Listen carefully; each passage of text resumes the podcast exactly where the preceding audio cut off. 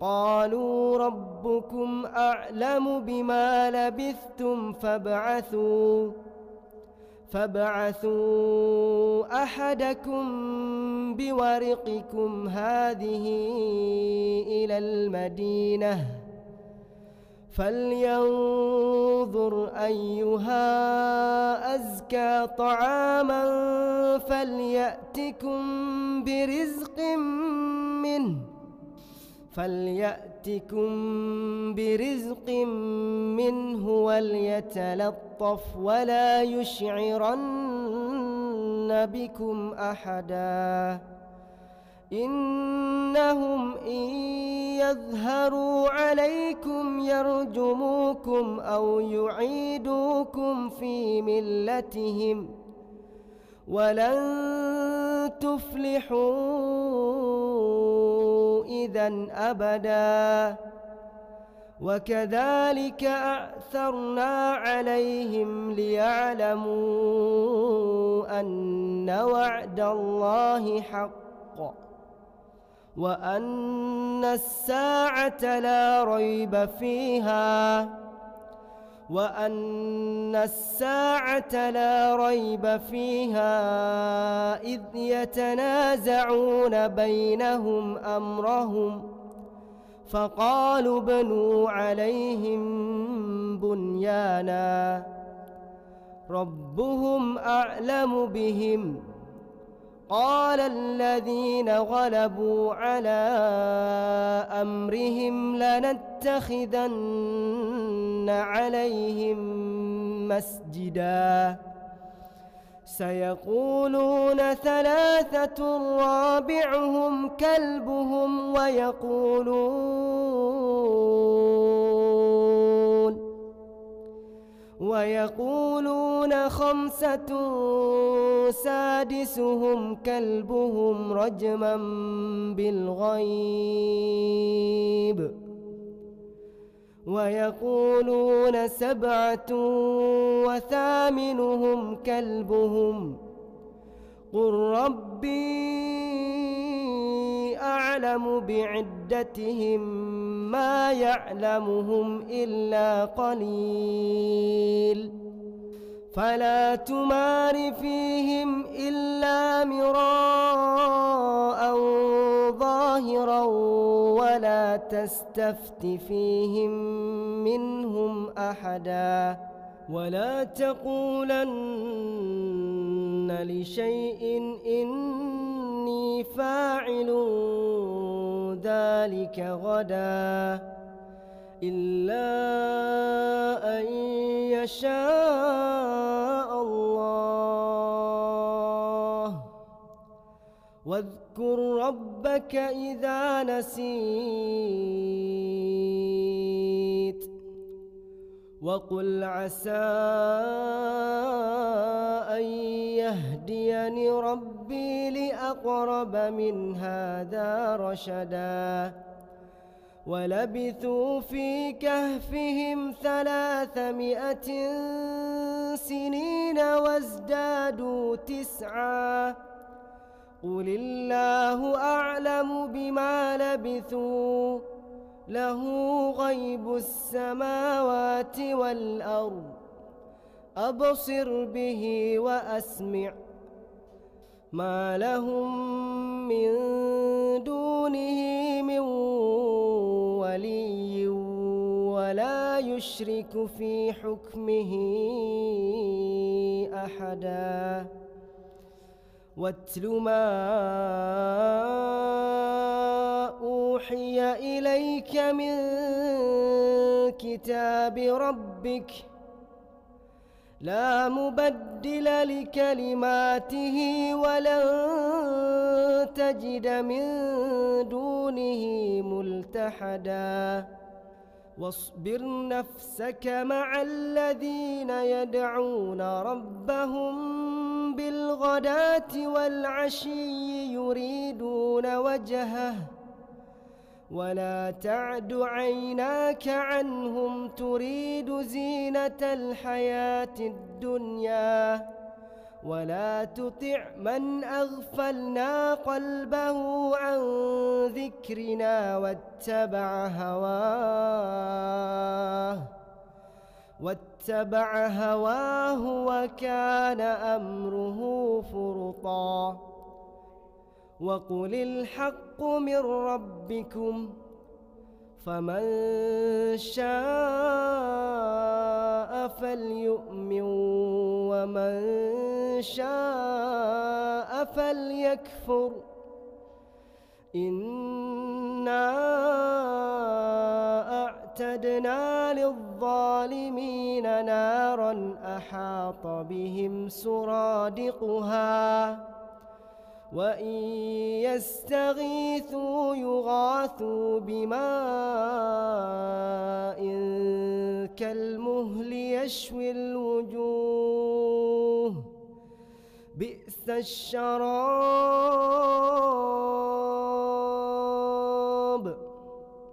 بئس الشراب وساءت مرتفقا. إن الذين آمنوا وعملوا الصالحات إنا لا نضيع أجر من أحسن عملا. أولئك لهم جنات عدن تجري من تحتهم الأنهار.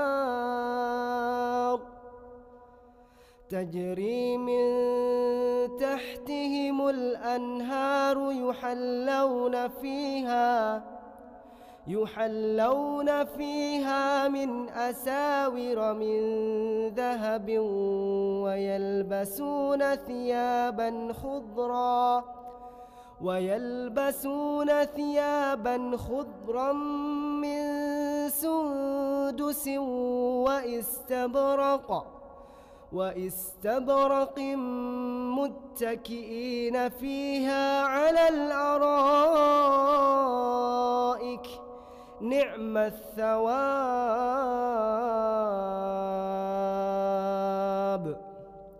نعم الثواب وحسنت مرتفقا. واضرب لهم مثل الرجلين جعلنا لأحدهما جنتين.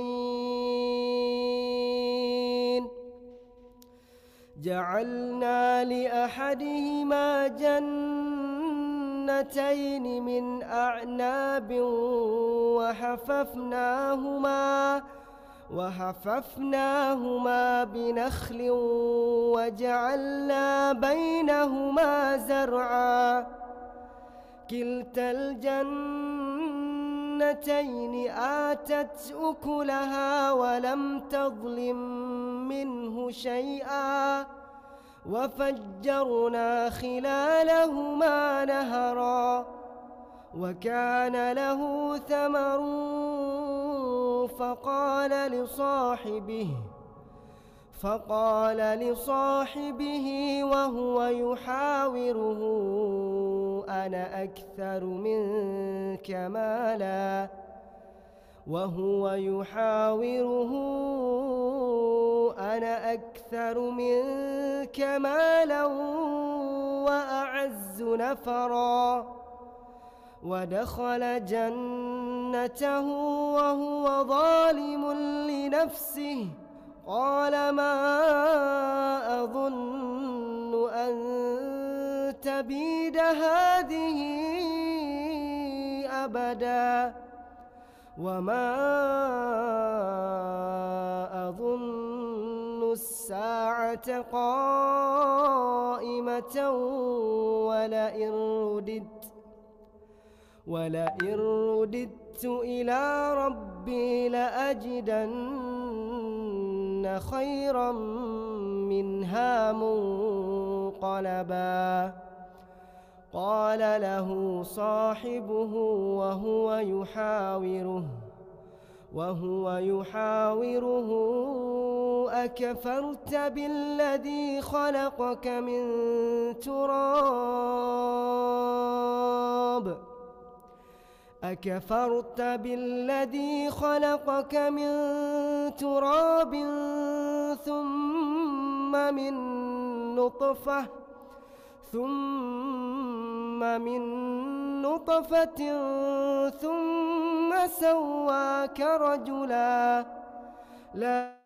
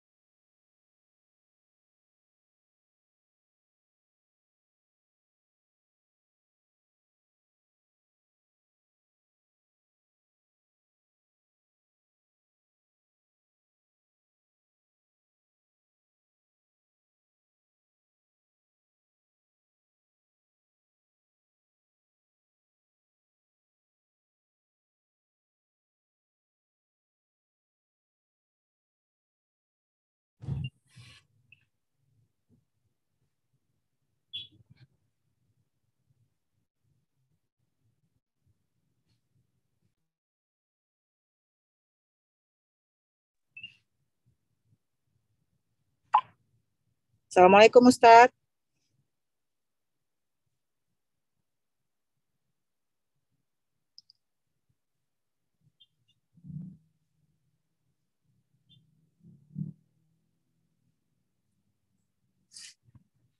Assalamualaikum. Iya, Waalaikumsalam warahmatullahi wabarakatuh. Ustadz, ini boleh saya buka sekarang, Ustadz? Iya, silakan, silakan. Baik. Bismillahirrahmanirrahim. Assalamualaikum warahmatullahi wabarakatuh. Alhamdulillahirabbil alamin. Assalatu wassalamu ala asrofil anbiya wal mursalin wa ala alihi wa sahbihi ajmain. Robbi srohli sodri wa yassirli amri wahlul uqdatam min lisani yafqahu qawli. Amma ba'du. Alhamdulillah atas izin Allah hari ini kita dapat bertemu kembali di majelis ilmu Akademi Ibu Solihah yang keempat bersama Ustadz kita Ustadz Abu Salma Muhammad. Sebelum kita mulai kajian ini, pertama-pertama marilah kita luruskan niat karena Allah Ta'ala. Kedua, ikat ilmu dengan mencatat. Ketiga, matikan kamera dan suara. Tafadol Ustadz untuk dibuka. Iya, jazakillah khair. Bismillah. Assalamualaikum warahmatullahi wabarakatuh. Innal hamdalillah nahmaduhu wa nasta'inuhu wa nastaghfiruh wa natubu ilaih. Wa na'udzu billahi min shururi anfusina wa min sayyiati a'malina. Man yahdihillah fahuwal muhtad wa man yudlil falan tajida lahu waliyan mursyida. Asyhadu an la ilaha illallah wahdahu la syarika lah وأشهد أن محمدا عبده ورسوله لا نبي بعده أما بعد. فإن أصدق الكلام كلام الله وخير الهدي هدي محمد صلى الله عليه وعلى آله وسلم وشر الأمور محدثاتها وكل محدثة بدعة وكل بدعة ضلالة وكل ضلالة في النار أما بعد. uh, para akhwat dan para ummahat rahimani wa rahimakunallah yaitu para peserta Akademi Ibu Solihah. Ini yang keempat ya. Ya, Ya, Alhamdulillah kita bersyukur kepada Allah Azza wa Jalla di mana di kesempatan ini kita diperkenankan kembali oleh Allah Subhanahu wa taala untuk eh, dapat bersua kembali ya melanjutkan eh, rangkaian kajian kita. Dan di kesempatan ini kita akan melanjutkan dari karakter-karakter wanita salihah. Sebagaimana kita ketahui, ya, wanita salihah itu adalah idaman dan keinginan setiap wanita dan yang diidamkan dan diinginkan oleh setiap laki-laki. Bahkan secara asal ya, secara fitrah, ya laki-laki yang buruk pun yang jahat pun juga menginginkan wanita yang solihah. Ya. Karena memang wanita yang solihah itu adalah sebaik-baik perhiasan dunia. Ya. Sebagaimana kata Nabi Wasallam, ya, Inna dunia mata, sesungguhnya dunia ini adalah perhiasan wa khairu mata'iha mar'atus salihah. Dan sebaik-baik uh, perhiasannya seindah-indahnya adalah wanita yang salihah. Dan wanita yang salihah memiliki karakteristik sifat ya. Dan yang kita bahas ini adalah delapan sifat yang kita rangkum ya dan kita ambil dari akronim kata salihah. Yang pertama kata S adalah wanita yang salihah, wanita yang senang menuntut ilmu. Jadi dia bukan cuma sekedar menuntut ilmu, tapi dia senang menuntut ilmu. Itulah talibatul ilmi. Ini sudah kita bahas di pertemuan yang lalu. Kemudian juga wanita yang salihah adalah wanita yang ya syakirah. Jadi kata hanya adalah ya hargailah nikmat yang Allah berikan. Jadi wanita yang selalu mengapresiasi, selalu mensyukuri apa yang Allah berikan, kemudian apa yang dia dapatkan ya dan juga termasuk dari suami. Dia selalu bersyukur dan mengapresiasi.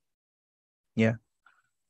Lalu kemudian di pertemuan yang lalu yang terakhir kita sudah membahas sifat yang ketiga yaitu amilah. Amalkan ilmu yang diperoleh atau yang didapat. Wanita yang salihah adalah wanita yang mereka berusaha untuk mempraktekkan, mengimplementasikan ilmunya. Menjadi sosok yang amilah. Ya wanita yang mempraktekkan ilmunya. Nah, sekarang di pertemuan keempat ini kita akan membahas yaitu lemah lembutlah. Menjadi wanita yang rafiqah. Ya, wanita yang berlemah lembut.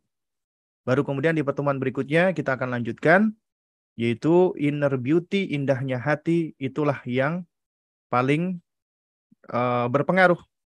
Kemudian hikmah dan bijaksana, hakimah. Kemudian antusias dan berazam ya harisah di dalam melakukan kebaikan dan kemudian dia senantiasa atau harus berdoa dan bertawakal yaitu abid hamba Allah. Nah, itu di antara karakter wanita salihah dan di kesempatan ini kita akan membahas karakter yang keempat yaitu berlemah lembut atau rafiqah ya. Wanita yang berlemah lembut. Baik.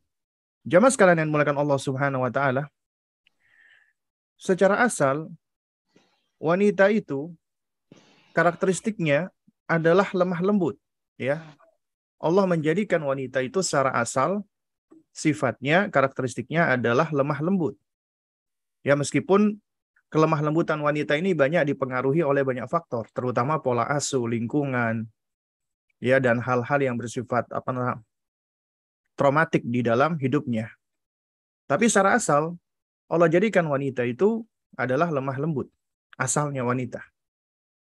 Karena kalau kita perhatikan ya, secara ya penciptaan, wanita itu Allah ciptakan berbeda dengan laki-laki. Dari suara, laki-laki dan wanita berbeda. Ya. Laki-laki kan suaranya lebih ngebas, ya kan? Suaranya lebih berat. Wanita itu lebih halus, meskipun kehalusannya ini bisa tinggi suaranya, melengking apalagi kalau lagi marah. Ya. Lalu kemudian juga dari sisi penciptaan secara fisik tubuh. Ya, kulitnya laki-laki itu cenderung kasar, tapi wanita itu biasanya umumnya halus. Ya. Nah, demikian juga dengan perangai asal-asalnya wanita. Wanita itu cenderung untuk lemah lembut. Nah, oleh karena itu kelemah lembutan inilah yang perlu untuk dijaga dan dipelihara.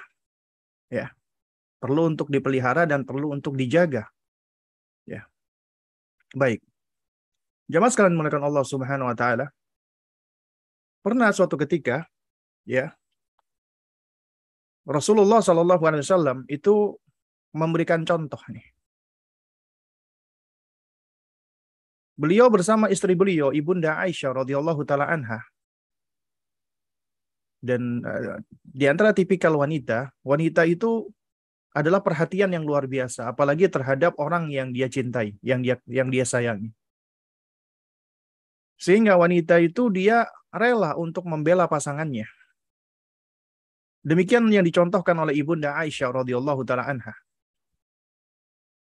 Ketika ada Yahudi menemui atau melewati Rasulullah dan Ibunda Aisyah, Yahudi ini mengucapkan Assalamu alayka ya Muhammad. Semoga kematian, kebinasaan dan kecelakaanmu ya atasmu wahai Muhammad.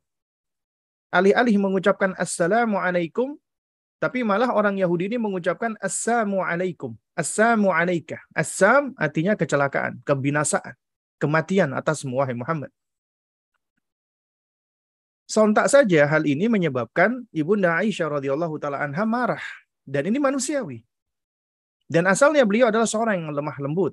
Wanita itu memang asalnya lemah lembut, tapi bisa tergerak ya merasa cemburu, marah, jengkel, itu perasaan-perasaan yang Allah sudah berikan kepada manusia. Nah, terutama di di apa namanya di dalam diri seorang wanita. Ibunda Aisyah radhiyallahu taala anha tentunya tidak terima sosok yang beliau sayangi itu didoakan dengan doa yang buruk. Dan kita pun juga sama. Ketika Rasulullah dicela, Rasulullah itu dihujat, Rasulullah dijelek-jelekkan, kita wajib marah. Kita wajib tidak terima. Kita wajib mengingkari. Itu konsekuensi daripada iman. Tapi Nabi SAW mengajarkan tata caranya. Ya, Nabi SAW ya mengajarkan meskipun kita dalam kondisi marah, kita jengkel, kita sebel, kita terbakar emosi, tetap harus tenang. Ya. Bagaimana caranya? diajarkan oleh Nabi SAW. Ya. Jadi Ibu Aisyah ini beliau terbakar kemarahan, kemudian beliau menjawab, ya, Waalaikumsalam wal la'nah. Dijawab sama Ibunda Aisyah, demikian pula untukmu kebinasaan dan laknat. Ditambah lagi oleh Ibunda Aisyah dan juga laknat bagimu. Saking marahnya Ibunda Aisyah. Ya, karena suaminya didoakan kejelekan. Kemudian apa ucapan Nabi SAW? Nabi menenangkan ibunda Aisyah. Mahlan ya Aisyah. Tenang, tenang wahai Aisyah. Tenang. Ya. Kemudian Nabi berikan nasihat yang luar biasa. Nasihat yang menjadi pengingat bagi setiap hamba Allah. Meskipun nasihat ini Nabi SAW arahkan kepada ibunda Aisyah. Ya Aisyah, wahai Aisyah. Inna Allah rafiqun yuhibbu rifqa fil amri kullihi. Wahai Aisyah, sesungguhnya Allah itu maha lembut, rafiq, dan mencintai kelemah lembutan di dalam segala urusan. Bagaimana tata cara Nabi SAW ketika mengingatkan istrinya? Diingatkan dengan kelemah lembutan. Karena itulah karakter Nabi Shallallahu Alaihi Wasallam.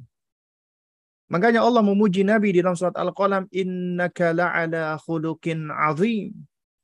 Sesungguhnya engkau wahai Muhammad berada di atas perangai yang luar biasa, agungnya. Azim. Yang hebat, luar biasa yang agung. Ya, akhlak yang agung luar biasa. Ya. Dan demikianlah Allah Subhanahu wa taala menerangkan sifat rahmahnya Nabi, kasih sayangnya Nabi, lembutnya Nabi. Itu adalah berasal dari rahmat Allah. Ya, kelemah lembutan Nabi itu adalah tidak lepas dari rahmat Allah. Sebagaimana dalam surat Ali Imran Allah mengatakan, "Fabima rahmati linta lahum." Dengan sebab rahmat dari Allah lah engkau berlaku lemah lembut kepada mereka wahai Muhammad. Jadi Allah ingatkan kelemah lembutan Nabi itu rahmat dari Allah. Artinya kelemah lembutan itu ya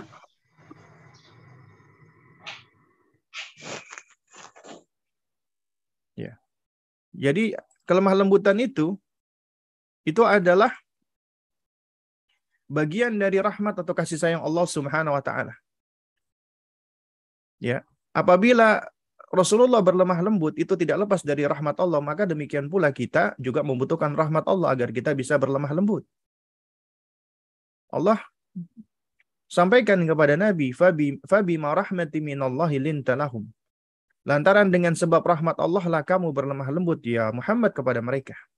Kemudian kata Allah, "Walau kunta faddan ghalidhal qalbi dan faddu min haulik." Sekiranya kamu bersikap kasar lagi ya berhati beku, berhati bengis, berhati keras dan faddu min haulik. Niscaya mereka akan menjauh darimu. Nanti kita akan ambil pelajaran ini. Allah di sini menyebutkan engkau bersikap kasar lagi berhati keras ya ghalidul qalbi berarti ini ada kaitannya sama hati di sini ya kalau engkau bersikap keras lagi berhati kasar tentulah mereka akan menghindar darimu ini ini memberikan kita pelajaran bahwasanya manusia secara asal nggak suka dengan orang-orang yang keras lagi berhati kasar nggak suka ya Manusia itu senang secara asal dengan orang yang sopan, santun, lemah lembut, kalem, tenang. Daripada orang yang dikit-dikit marah, meledak-ledak, emosional, temperamental. Manusia cenderung nggak suka. ya Itu secara fitrahnya manusia. Dan Nabi SAW adalah adalah makhluk yang paling lemah lembut. ya Makhluk yang paling penyayang. Ya, dan ini juga dicontohkan Nabi dan ini juga nasihat ya bagi para suami ketika menasehati istri.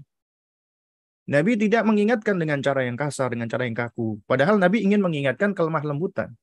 Coba nih kita perhatikan ya ibu-ibu sekalian. Anda punya anak, anak Anda misalnya berkata kasar, berkata jelek, atau berbuat dengan perbuatan-perbuatan yang kasar. Anda ingin menasehati. Bagaimana kira-kira cara Anda menasehati? Kalau Anda menasehati dengan cara yang kasar juga, nggak akan efektif. Karena ternyata selama ini oh yang diserap atau yang diambil yang diterima oleh anak itu adalah mencontoh dari orang tuanya. Karena orang tuanya saja mengapa ketika menasehati dan mengingatkan anaknya dengan cara yang kaku dan kasar. Misalnya anak berkata-kata nggak baik. Eh kamu jaga mulutnya, kamu ini ngomongnya nggak benar kamu nih, ya. Kita omel-omelin habis-habisan. Jaga mulutmu itu, ya. Kamu ini masih kecil udah ngomong nggak karu-karuan kamu. Kamu kalau udah gede pengen jadi apa? Wah, udah kita udah ngomel, marah. Ternyata apa kita kasar dengan anak kita. Padahal kita menginginkan kebaikan. Padahal ya secara kaidah apa yang dilihat oleh anak bahkan oleh manusia itu lebih berpengaruh daripada apa yang didengar oleh mereka. Ini perhatikan, apa yang dilihat itu lebih mempengaruhi daripada apa yang sekedar didengar oleh anak. Anda berbusa-busa menasehati anak Anda agar berbuat baik, agar tapi ternyata kita nggak mencontohkan, malah sebaliknya, ya kontradiksi antara perkataan kita dengan perbuatan kita, maka nggak akan memberikan pengaruh, ya nggak akan efektif, ya. Nah karena itu makanya harus dengan lemah lembut. Karenanya Nabi SAW ini ketika didoakan dengan doa apa keburukan, Nabi tetap tenang nih. Beliau tetap nyantai. Ya, cool istilahnya. Nah tentunya Ibunda Aisyah sebagai seorang istri marah dong, manusiawi gitu loh. Karena memang kata Ibunda Aisyah radhiyallahu taala anha, ya Nabi SAW itu nggak pernah marah ketika itu berkaitan dengan diri beliau. Tapi kalau itu adalah berkaitan dengan apa namanya? Hormatuddin, urusan agama, apa kehormatan agama baru beliau marah. Nah, tapi kita sebagai umatnya Nabi Muhammad ketika Nabi kita dicela, dihina, dijelekkan, maka kita harus marah. Harus wajib marah. Tapi semarah-marahnya kita ya harus dengan cara yang tetap beradab, bukan malah memaki-maki juga gitu loh. Karena kita nggak diajarkan untuk uh, membela Nabi dengan cara-cara yang buruk atau dengan cara yang jelek. Nah, Ibunda Aisyah radhiyallahu taala tadi ketika melihat ada orang Yahudi mendoakan kejelekan, beliau balas. Padahal beliau cuma membalas loh. Waalaikumsalam wal la'nah. Bagimu kecelakaan, kebinasaan dan laknat dari Allah. Nabi mengatakan, "Mahlan ya Aish. Innallaha rafiq yuhibbu rifqa fil amri kullihi. Sesungguhnya Allah itu maha lembut dan mencintai kelembutan di segala urusan. Di dalam riwayat yang lain, Nabi SAW mengatakan, Ya Aisyah, inna allaha rafiqun yuhibbu rifqa, wa yu'ti ala rifqi ma la yu'ti ala al-unfi, wa ma, wa ma la yu'ti ala ma siwahu.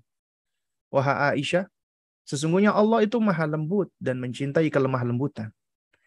Allah memberikan kepada kelemah lembutan ya sesuatu yang tidak akan yang sesuatu yang tidak Allah berikan kepada sifat keras atau sifat-sifat lainnya. Artinya Allah istimewakan sifat kelemah lembutan tersebut. Dari sini kita juga mempelajari ini tentang kaidah asma wa sifat. Ya, kaidah asma wa sifat sebagaimana diterangkan oleh para ulama. Kaidahnya adalah Allah memiliki nama. Nama yang indah, nama yang sempurna. Nama yang nama yang baik. Ya, nama yang paling baik, paling sempurna, paling indah ya. Dan di dalam nama Allah itu mengandung makna dan mengandung sifat. Ya. Di dalam nama nama Allah mengandung makna dan sifat. Maksudnya bagaimana? Ketika Allah Azza wa Jalla memiliki nama Ar-Rahman, berarti Ar-Rahman Allah itu memiliki sifat Rahman, sifat rahmah. Artinya sifat rahmah ini adalah sifat yang dimiliki Allah dan itu juga sesuatu yang bisa dipahami maknanya. Contoh lagi, Allah Al-Alim. Allah Maha mengetahui, berarti Allah memiliki ilmu. Ilmu yang sempurna, yang berbeda dengan makhluknya, tidak diawali dengan kejahilan, tidak diakhiri dengan lupa. Allah mengetahui segalanya yang tampak dan yang tidak tampak. Yang terjadi, yang sedang terjadi, yang akan terjadi, yang belum terjadi. Dan Allah tahu semuanya. Itulah ilmu Allah. Berarti Allah Al-Alim, Allah Maha berilmu, Maha mengetahui dan Allah Subhanahu wa taala memiliki ilmu dan ilmu itu sesuatu yang bisa kita pahami maknanya. Ya. Nah, demikian pula Allah Ar-Rafiq. Allah Maha lembut. Allah Maha penyantun. Allah Maha lemah lembut. Berarti Allah bersifat apa? Rifqah bersifat rifq, lemah lembut. Nah, konsekuensi dari nama dan sifat Allah, Allah mencintai kelemah lembutan. Sebagaimana tadi Allah Al-Alim berarti Allah mencintai ilmu. Sebagaimana tadi nama Allah Ar-Rahman berarti Allah mencintai rahmah. Allah mencintai kasih sayang. Konsekuensinya berarti Allah mencintai orang yang berkasih sayang, orang yang penyayang. Allah mencintai orang yang berilmu. Demikian pula Allah mencintai orang yang lembut yang lemah lembut. Itu konsekuensi. Jadi ketika kita belajar asma wa sifat, itu ternyata dengan mempelajarinya dengan benar, dengan mempelajarinya ya dengan apa namanya dengan taksilan wa tafsilan yang dengan sistematis dan terperinci dengan cara yang benar. Itu bisa menumbuhkan karakter-karakter yang luar biasa pada diri kita, keluarga kita, anak-anak kita. Asalkan kita belajar dengan belajar yang benar. Karena dari nama-nama atau atau asmaul husna nama-nama Allah yang indah tersebut ya dari situ kita bisa mempelajari tentang betapa sempurnanya Allah dan dari nama-nama tersebut mengandung konsekuensi dan konsekuensi itu mengharuskan kita untuk apa? Untuk mengikutinya dan mengambilnya. Contoh misalnya tadi Allah Al-Alim, Allah Maha mengetahui berarti Allah bersifat berilmu. Dan ilmu Allah sempurna. Dan Allah mencintai ilmu. Dan Allah mencintai ahli ilmu. Allah mencintai ulama. Berarti aku pun harus mencintai ilmu dan aku pun harus bisa menjadi seorang yang alim, orang yang berilmu agar aku dicintai Allah. Contoh lagi, Allah Al-Qawi, Allah Maha Kuat. Berarti Allah mencintai kekuatan. Dan Allah mencintai orang-orang yang kuat. Berarti aku harus menjadi sosok yang kuat agar aku disayangi Allah dan aku harus dan aku harus harus menjadi orang yang kuat. Aku menjadi kuat karena apa? Tujuanku adalah supaya aku disayang oleh Allah. Itu tujuan seorang mukmin. Ya. Kemudian contoh lagi misalnya. Contoh lagi misalnya Allah Al-Aziz, Allah Maha Perkasa. Dan keperkasaan adalah milik Allah. Dan Allah mencintai muslim-muslim yang apa perkasa, yang kuat, ya yang memiliki izzah. Maka aku pun ingin memiliki izzah Aku berusaha meraihnya dengan meminta pertolongan kepada Allah agar aku disayang oleh Allah Subhanahu wa taala. Demikian pula Allah ternyata mensifati sebagaimana yang disifati oleh Nabi dengan kelemah lembutan. Allah mencintai kelemah lembutan dan Allah mencintai hamba-hamba yang lemah lembut. Maka aku pun berusaha untuk menjadi orang yang Allah cintai dengan berlemah lembut. Agar aku bisa menjadi orang yang lemah lembut. Ketika aku berlemah lembut, karena apa? Karena Allah yang mencintai kelemah lembutan. Aku melakukannya karena Allah. Nah, ini adalah konsep yang benar.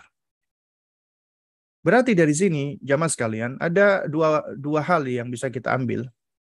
Ya, tentang kelemah lembutan. Kelemah lembutan itu sebagaimana bagian dari akhlak ya.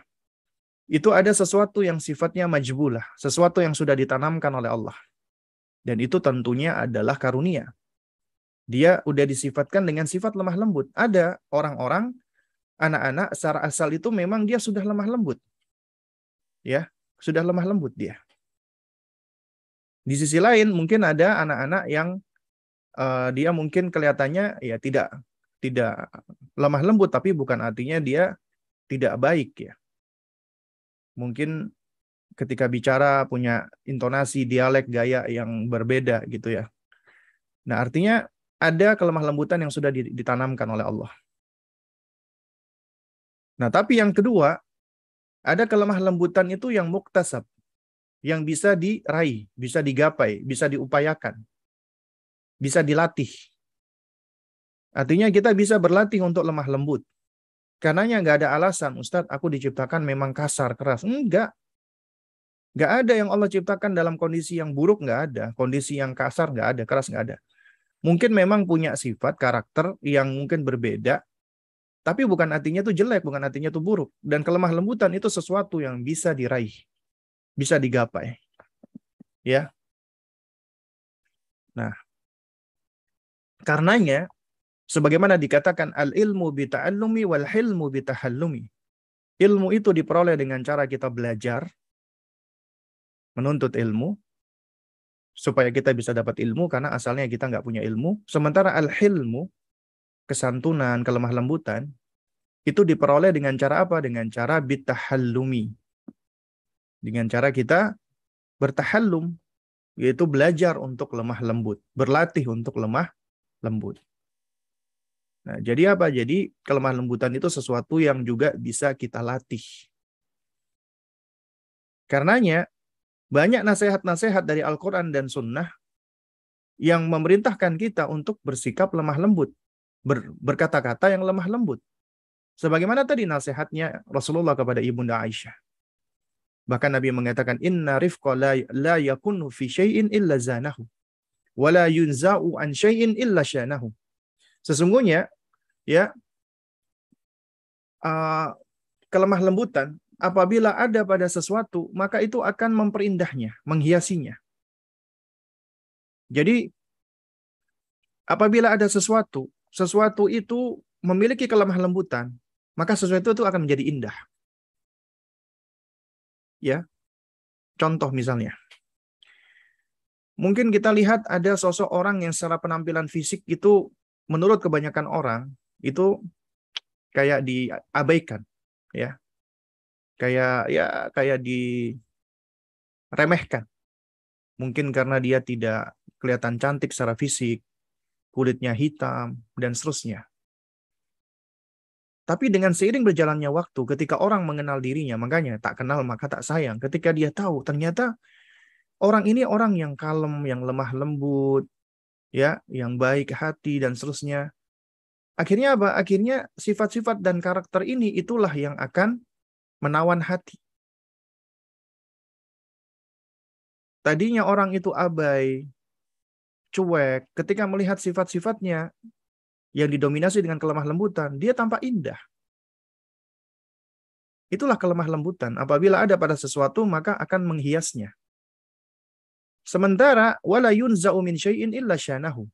Tidaklah kelemah lembutan itu dicabut dari sesuatu melainkan akan menjelekkannya, menjadikan dia jelek.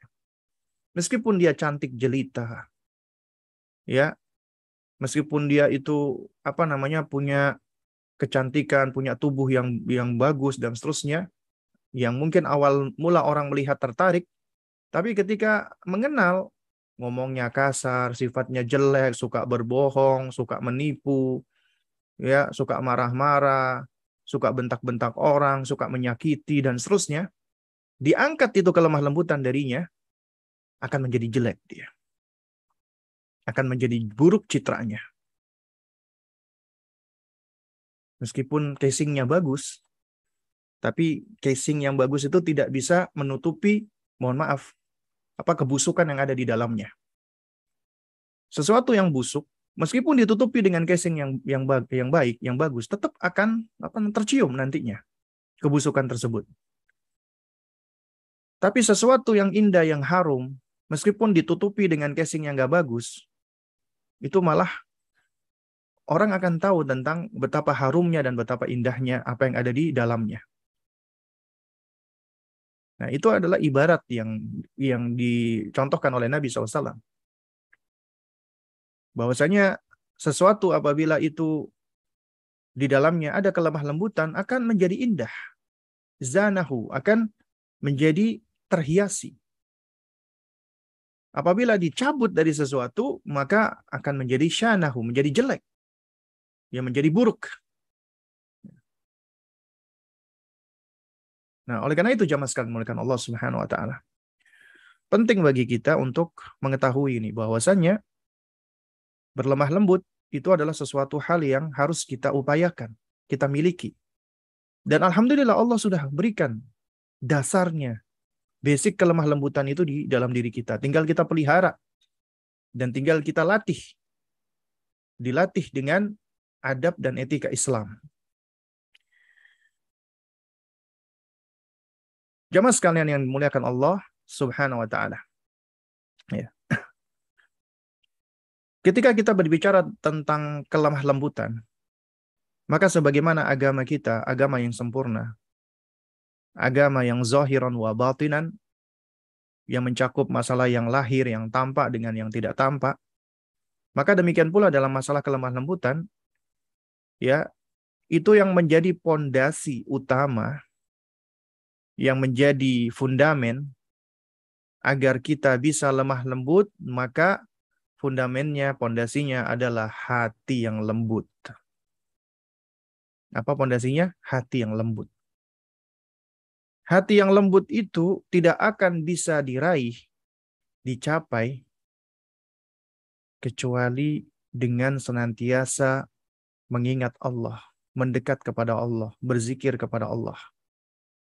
Karena dengan berzikir kepada Allah, mengingat Allah, hati itu akan menjadi tenang, lembut, bersih, bening.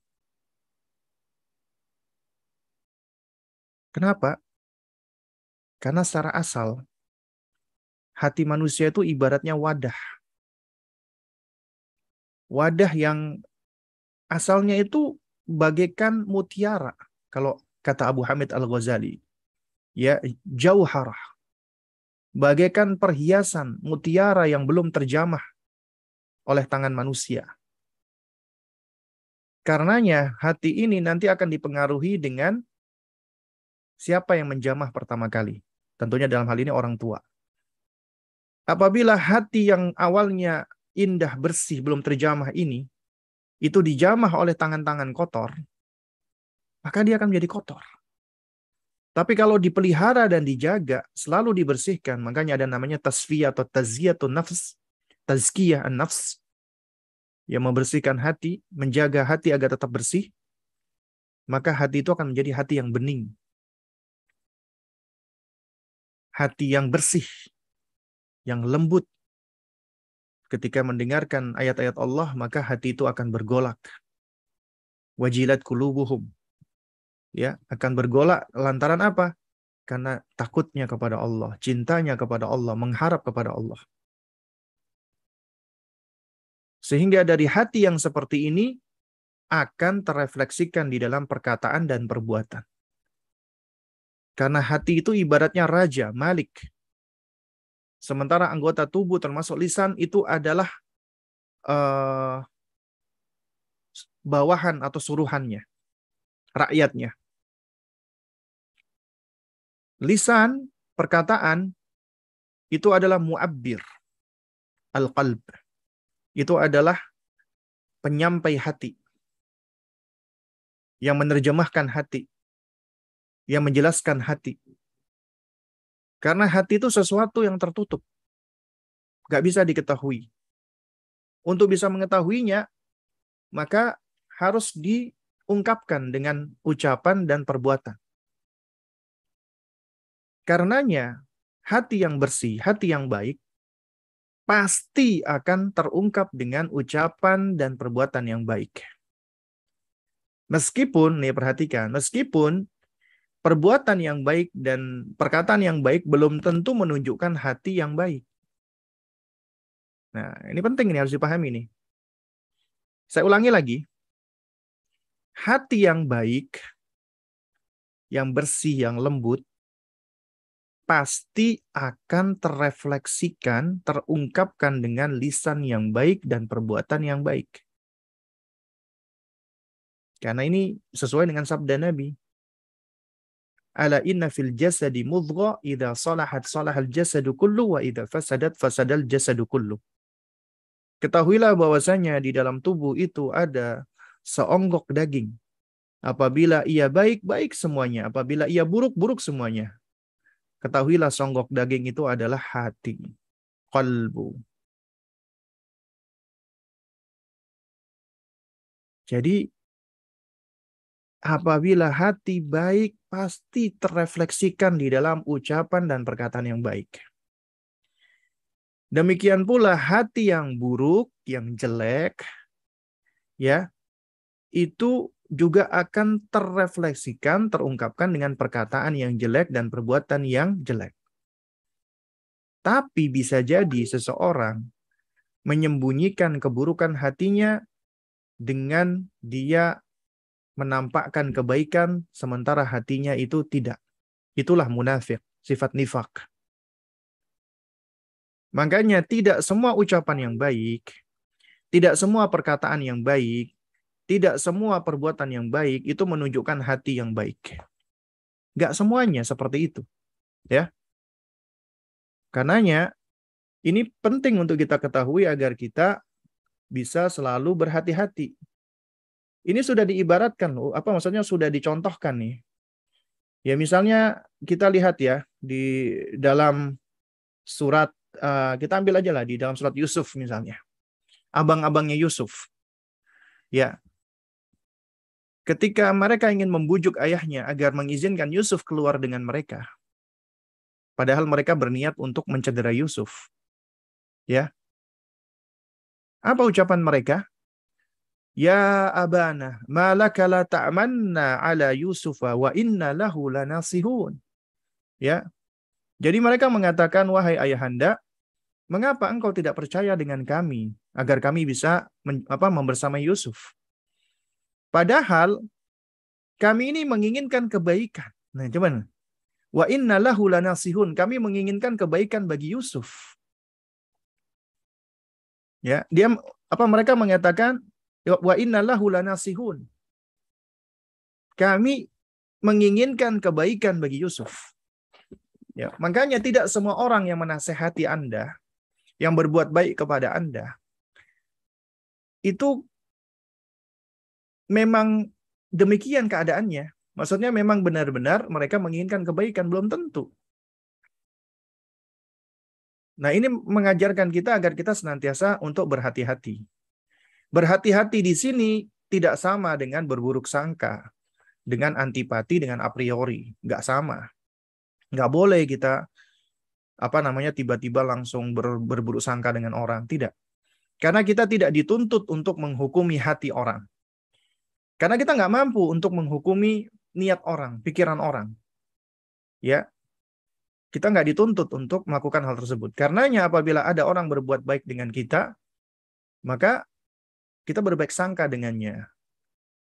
Tapi tetap kita harus berhati-hati. Artinya tetap harus mengedepankan untuk tabayun, untuk tasabut. Tidak mudah menerima begitu saja. Makanya seorang muslim harus kritis ilmiah. Ya. Nah, Jadi jamaah sekalian yang muliakan Allah Subhanahu wa taala ya. Jadi kelemah lembutan itu asalnya pokoknya pondasinya di dalam hati. Karena itu apabila kita ingin berlemah lembut, maka kita harus membersihkan hati kita dulu. Ya. Ibaratnya tazkiyah, tasfiyah, membersihkan hati. Pertama membersihkan hati dari kezaliman yang paling besar, yaitu kesyirikan. Membersihkan hati dari kesyirikan. Kita harus bersihkan hati kita dari bergantung kepada selain Allah. Bertawakal kepada selain Allah. Berharap kepada selain Allah. Ya, jadi kita harus bersihkan. Kita harus latih hati kita agar hati kita itu mencintai Allah, mengharap balasan hanya dari Allah, takut hanya kepada Allah, bertawakal kepada Allah, malu kepada Allah dan seterusnya. Sehingga hati kita itu akan dipenuhi dengan ya semua hal-hal yang berkaitan dengan Allah. Dan apabila hati itu diisi dengan uh, apa namanya segala hal yang yang berkaitan dengan Allah, zikrullah, mengingat Allah, ya uh, merasa diawasi Allah, muraqabatullah, malu kepada Allah, takut kepada Allah, cinta kepada Allah dan seterusnya, maka hati itu akan terisi dengan kebaikan. Sehingga apabila ada keburukan berusaha untuk mengisi, itu susah. Akan tersingkirkan. Ya. Tapi apabila hal-hal ini yang berkaitan dengan Allah ini sudah mulai memudar, maka akan diisi oleh ya oleh hal-hal yang buruk. Sehingga bisa jadi yang awalnya ini selalu ter, terikat dan terkait dengan Allah itu yang yang malah ter, tergeser. Malah keluar dari hati. Waliyadzubillah. Sehingga yang terisi di dalam hati adalah keburukan-keburukan. Kotoran-kotoran. Kejelekan-kejelekan. Karenanya kita harus mengawali dengan hati. Membersihkan hati. Ya terutama membersihkan dari niatan dan tendensi yang buruk. Kita jauhkan dari kesyirikan-kesyirikan. Kita jauhkan dari keyakinan-keyakinan atau etikot yang tidak sesuai dengan Islam. Etikot-etikot kafir. Dan itu berbahaya ya keyakinan-keyakinan. Misalnya meyakini ada makhluk yang bisa memberikan pertolongan apa kepada dirinya.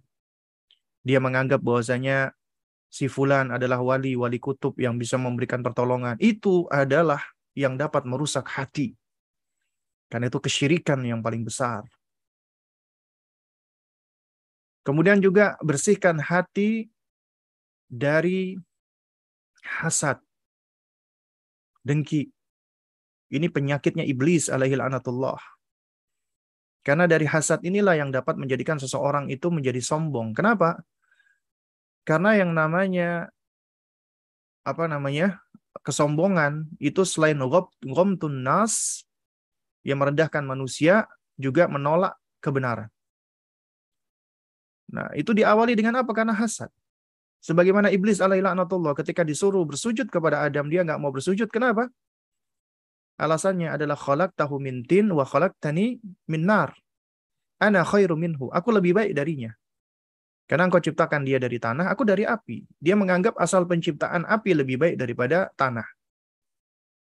Iblis menganggap bahwasanya dia lebih baik daripada Adam. Ketika dia melihat Allah memerintahkan malaikat dan yang lainnya sujud kepada Adam, dia nggak terima, dia hasad. Dia dengki, dia iri. Karena itu penyakit yang berbahaya, hasad itu, iri, dengki. Itu dapat menghantarkan seseorang menjadi sombong, menolak kebenaran, meremehkan manusia menginginkan apa keburukan untuk orang lain. Enggak senang apabila orang lain itu bahagia. Dan itu malah apa? Malah sebenarnya orang yang hasad itu menyakiti dirinya. Dan yang lebih parah dari itu adalah dia menganggap Allah itu enggak adil. Karena Allah ketika memberikan sesuatu kepada hamba yang dia hasad dengannya, ya itu seakan-akan Allah itu berbuat apa ketidakadilan karena menurut dia nggak layak orang itu mendapatkan hal tersebut. Nah, itu bahayanya. Karena kita berusaha belajar untuk membersihkan hati dari hasad. Ya. Dan juga dari hasad ini bisa menjadikan orang itu melakukan ribah, namimah. Ya, ribah menggunjing orang, namimah mengadu mengadu domba orang. Dia nggak suka misalnya sama si fulana. Kemudian dia ribah. Oh, kemarin si fulana itu begini-begini ya. Di, apa di, dibongkar-bongkar aibnya. Dijelek-jelekkan. Lalu kemudian ketika dia tahu si fulana itu punya hubungan yang baik dengan kawannya si siapa Alana, dia datang ke si Alana. Kemudian dihasut. Hati-hati sama si fulana begini dan begitu. Ya, namimah. Nah, ini semua dosa-dosa besar yang diawali dengan hati yang yang kotor, hati yang jelek. Ya. Nah, dan hati itu kata para ulama Allah ciptakan ya Tujuan Allah menciptakan hati itu untuk apa sih? Untuk mengenal Allah. Karena di hati itulah ya bersemayamnya keimanan. Ya. Demikian pula bersemayamnya lawan daripada keimanan, kekufuran juga di dalam hati. Karena itu apabila hati tidak diisi dengan keimanan, maka yang akan masuk adalah kekufuran. Waliyadzubillah.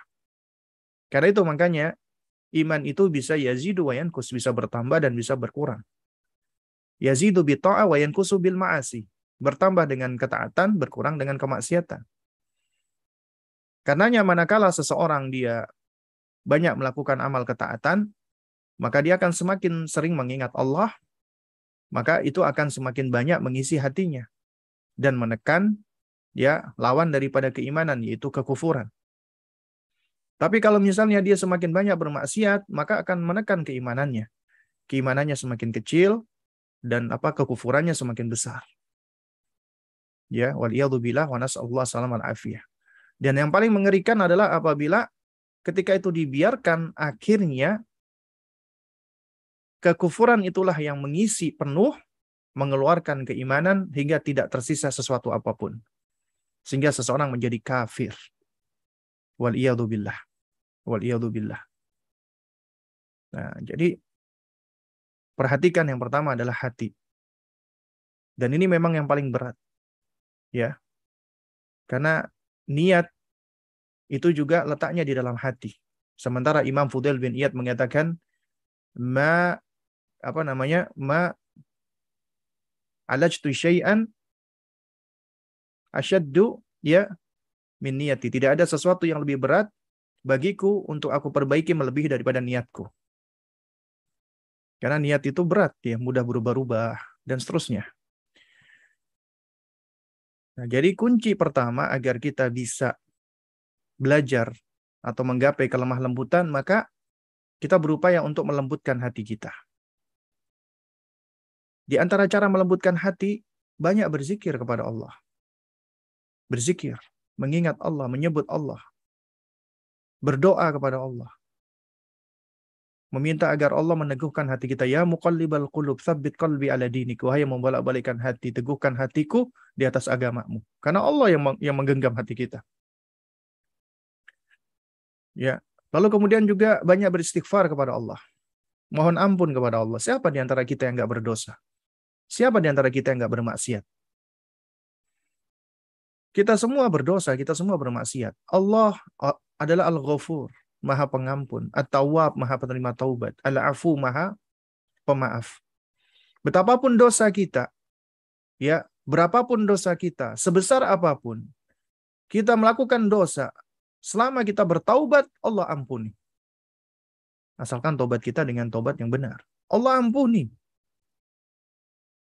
Ya, karenanya senjatanya syaitan yang paling besar untuk memalingkan manusia terutama ahli maksiat, adalah diputuskan hatinya dari mengharapkan rahmat Allah. Dijadikan dia berputus asa dari rahmat Allah. Kamu udah udah kebanyakan dosa, nggak mungkin kamu diampuni Allah. Ya, jadi diputuskan dari rahmat Allah. Dia berputus asa dari rahmat Allah. Itu yang berbahaya. Karena seorang mukmin hendaknya dia tetap harus berusaha ya berhusnudan kepada Allah, tidak berputus asa kepada Allah, terus mengharap rahmatnya Allah.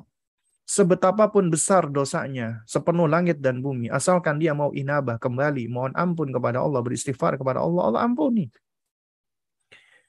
Al-Hafidh Ibnu Qayyim rahimahullah taala ketika menggambarkan tentang dosa, dosa itu seperti ron, ya titik hitam, ya yang akan menempel di dalam hati manakala seseorang berbuat kemaksiatan. Apabila itu tidak dibasuh dengan taubat, dengan istighfar, akan terus menempel, menempel, menempel. Akhirnya ibaratnya wadah hati tadi yang seharusnya bening bisa menerima cahaya wahyu, cahaya dari Al-Quran dan Sunnah, cahaya hidayah. Itu karena banyaknya maksiat yang terus menutupi, nggak pernah dibersihkan, akhirnya cahaya itu nggak bisa menembus. Sehingga hati itu menjadi hati yang sakit. Ya, kolbun marid atau kolbun sakim Bahayanya lagi kalau nggak diobati bisa menjadi mayit, kolbun mayit. Nah, di antara cara membersihkannya dengan apa? Istighfar. Mohon ampun kepada Allah. Setiap kali seseorang bermaksiat, beristighfar kepada Allah. Dan kemudian mengiringi dengan perbuatan baik. Ya, sebagaimana sabda Nabi SAW, ya, wa atbi'is sayyi'at hasanat tamhuha. Iringilah perbuatan burukmu dengan kebaikan. Itulah yang akan menghapusnya. Dari sini kita belajar, kita manusia, nggak sempurna. Anda ketika belajar ilmu apa pun ya tentang pendidikan pengasuhan, tentang pengelolaan emosi, suatu saat Anda pasti akan meledak-ledak. Anda akan marah kepada anak Anda. Anda akan berkata yang nggak baik kepada anak Anda. Itulah manusia. Nggak bisa kita ini apa menuntut kesempurnaan. Kita kita nggak ada yang maksum. Kita semua pasti bersalah, kita semua pasti bermaksiat, kita semua pasti berdosa. Dan ini sudah diwanti-wanti oleh Nabi, sudah dikasih tahu oleh Nabi. Ya kullu bani Adam khata. Setiap anak keturunan Adam itu khata, artinya bolak-balik melakukan dosa, salah. Tapi Nabi memberikan apa namanya? peleburnya wa khairul apa, apa namanya? Ya, Kullu bani Adam khata wa khairul khata'ina tawabun dan sebaik-baik orang yang melakukan kesalahan dia selalu bertaubat kepada Allah, selalu kembali kepada Allah, inabah kepada Allah, mohon ampun kepada Allah. Dan Allah senang hamba-hambanya yang beristighfar, yang memohon ampun. Makanya para ulama menerangkan di antara hikmah Allah menciptakan manusia itu tidak sempurna. Manusia itu tabiatnya berbuat salah itu sebagai sebagai bagian dari ujian. Karena Allah senang dengan hamba-hambanya ketika bersalah, dia segera bertobat kepada Allah. Mohon ampun kepada Allah. Minta maaf kepada Allah. Karena Allah Al-Ghafur. Allah Ar-Rahim. Allah Al-Afu. Allah At-Tawwab. Sehingga dengan nama-nama inilah kita belajar bahwasanya Allah mencintai taubat. Allah mencintai maaf. Allah mencintai maghfirah. Karenanya kita ingin menjadi orang-orang yang dicintai Allah. Manakala kita berdosa, manakala kita bermaksiat, segera mohon ampun kepada Allah. Ketika kita misalnya membentak anak kita, ngomong nggak baik dengan anak kita, segera ketika kita sadar, istighfar, mohon ampun kepada Allah. Bertaubat kepada Allah. Minta maaf juga kepada anak dan ikuti dengan perbuatan baik. Segera kita peluk anak kita, kita cium anak kita, kita meminta maaf kepada anak kita, itu perbuatan baik, minta maaf, menciumi anak, memeluk anak. Ya. Lalu kemudian kita jelaskan, nak, Umi minta maaf ya nak. Umi tadi berkata yang nggak baik apa kepada kamu. Maafkan Umi ya nak. Umi juga sudah minta maaf apa kepada Allah. Itu jelaskan. Itulah yang akan tamhuha, yang akan apa namanya menghilangkan keburukan-keburukan yang kita lakukan tadi. Banyak orang-orang di dalam teori parenting itu yang bertanya, Ustadz bagaimana caranya kami dulu melakukan keburukan kepada anak, bagaimana caranya kami supaya anak itu tidak menjadi ini, supaya inner child-nya anak begini dan begitu. Manakala Allah berikan kita hidayah, Allah berikan kita taufik, kita belajar, kita ngaji, kita sadar akan kesalahan kita, itu nikmat dari Allah. Artinya Allah masih memberikan perhatian kepada kita. Allah mencintai kita. Makanya Allah hadirkan kesadaran kepada kita, keinsafan kepada kita. Agar kita berubah. Agar kita kembali kepada Allah, bertaubat kepada Allah, dan memperbaiki diri. Dan yakini bahwasanya kalau kita udah berbuat salah, kita taubat kepada Allah, minta maaf kepada orang yang memang kita langgar haknya, termasuk anak kita, kemudian kita iringi dengan perbuatan baik, yakini tamhuha, itu akan menghapusnya. Jadi nggak perlu kita dibakar dengan ketakutan dan apa ke apa khawatiran yang berlebihan. Aduh anak saya nanti bisa menjadi buruk dan sebagainya. Baik buruknya anak itu bukan terletak di kita sebenarnya. Allah yang maha menentukan gitu loh. Ya. Nah, lalu kemudian setelah hati, maka perhatikan ya apa yang menjadi pentakbir hati, pengungkap hati lisan. Maka kita harus menjaga lisan kita, ucapan kita. Karena ternyata yang banyak menenggelamkan manusia ke dalam neraka itu lisannya. Karenanya kita harus menjaga lisan kita baik-baik. Karena bisa jadi ya lantaran lisan kita Allah ampuni kita. Dosa kita yang apa yang sebesar gunung yang seisi langit dan dunia gara-gara lisan Allah bisa ampuni dosa-dosa kita tersebut. Demikian pula gara-gara lisan amal kita yang begitu dahsyatnya ya yang kalau dihitung-hitung mungkin setinggi gunung itu ternyata amal kita itu bisa menjadi haba'an manthurah. Ya, bisa menjadi debu-debu yang berterbangan, gak bermanfaat lantaran lisan kita. Betapa banyak orang yang sudah berbuat baik, dia batalkan sendiri pahalanya lantaran lisannya. Contoh misalnya, kasih ke orang lain diungkit-ungkit. Mengungkit-ungkit pemberian. Allah benci dengan orang-orang seperti ini. Bahkan di dalam hadis Nabi SAW, Allah nggak mau melihatnya nggak mau mengajak bicara kepadanya, nggak mau mensucikannya dan baginya azab yang pedih. Kata Nabi SAW, la yang durullahu ilaihim, wala yukallimuhum, wala yuzakkihim, ya, walahum azabun alim, al-mannan, ya, wal munfiku sil'ata bil halfil kadhib, wal musbil tiga golongan. Allah nggak mau melihatnya, nggak mau mengajak bicara, nggak mau mensucikannya. Baginya azab yang pedih. Apa? Al-Mannan. Apa Al-Mannan? Al-Mannan itu orang-orang yang mengungkit-ungkit pemberian. Misalnya ada seorang ngasih ke ngasih ke temannya misalnya sesuatu. Ya, temannya kesusahan, dia kasih. Masya Allah, dapat pahala dia.